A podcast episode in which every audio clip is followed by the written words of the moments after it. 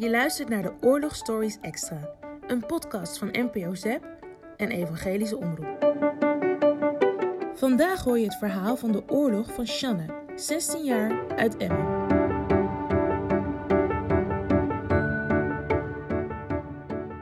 Als ik zeg de Tweede Wereldoorlog, wat zeggen jullie dan? Misschien heb je wel een overgrootopa of oma die de Tweede Wereldoorlog heeft meegemaakt. En misschien hebben ze je zelfs wel verteld wat voor bizarre tijd dat is geweest. Nou, zo ook Esther. Zij vlogt hierover in de oorlogsstories. Maar niet alleen Esther, er zijn ook heel veel andere kinderen die de oorlog op hun eigen manier hebben meegemaakt en daar een dagboek over hebben geschreven. Nou, nu mag ik uit een van die dagboeken voorlezen en het is gebaseerd op het verhaal van de 16-jarige Shanne. Het verhaal begint.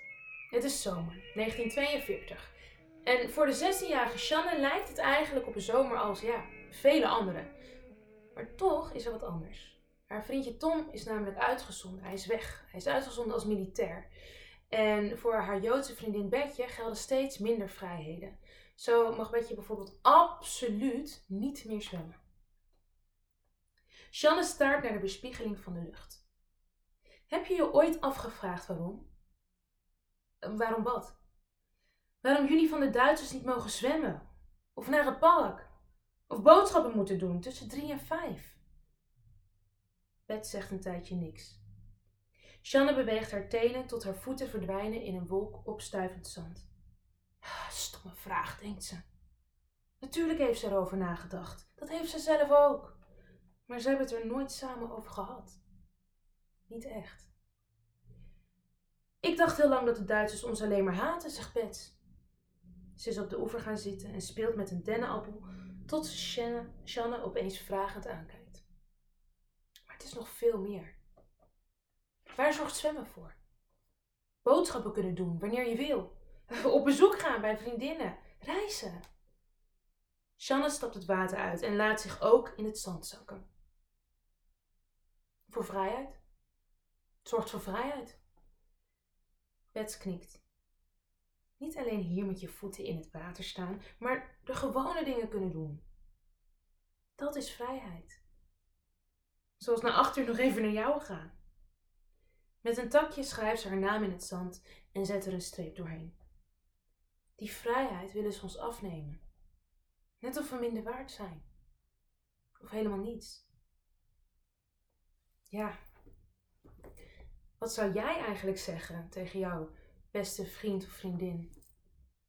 Shanna wist niet zo goed hoe ze moest reageren. En nou ja, ik zou het ook niet echt goed weten hoor. Maar toch bedacht ze iets wat ze kon doen voor Betje. Ineens staat ze op en kijkt om zich heen. Alleen bij het theehuis verderop klinken stemmen, maar hier is niemand. Ze trekt haar jurk over haar hoofd, gooit hem in het zand en rent in haar ondergoed het water in. Met een plons gaat ze onder. Als ze boven komt, draait ze zich om. Kom op, Bets!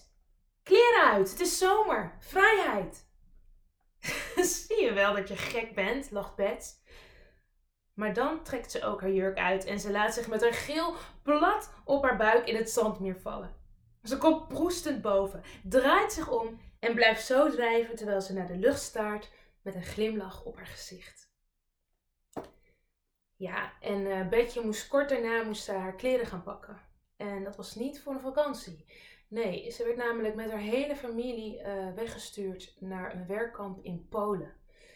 En um, Shanna heeft haar nog geholpen om uh, labeltjes in haar kleding te plakken, zodat als ze weer terug zou komen, dachten ze, dat Betje natuurlijk heel makkelijk haar kleding weer kon vinden. Maar ja, ze wisten niet dat Betje nooit meer terug zou keren uit Polen. Ja, dit is dus gewoon echt gebeurd, jongens. Dit is echt gebeurd. Ja, het is zo bizar. Ik, uh, ik kan me het gewoon niet voorstellen. Wij hebben zoveel vrijheden. We kunnen zijn wie we zijn. Uh, we kunnen doen wat we willen doen.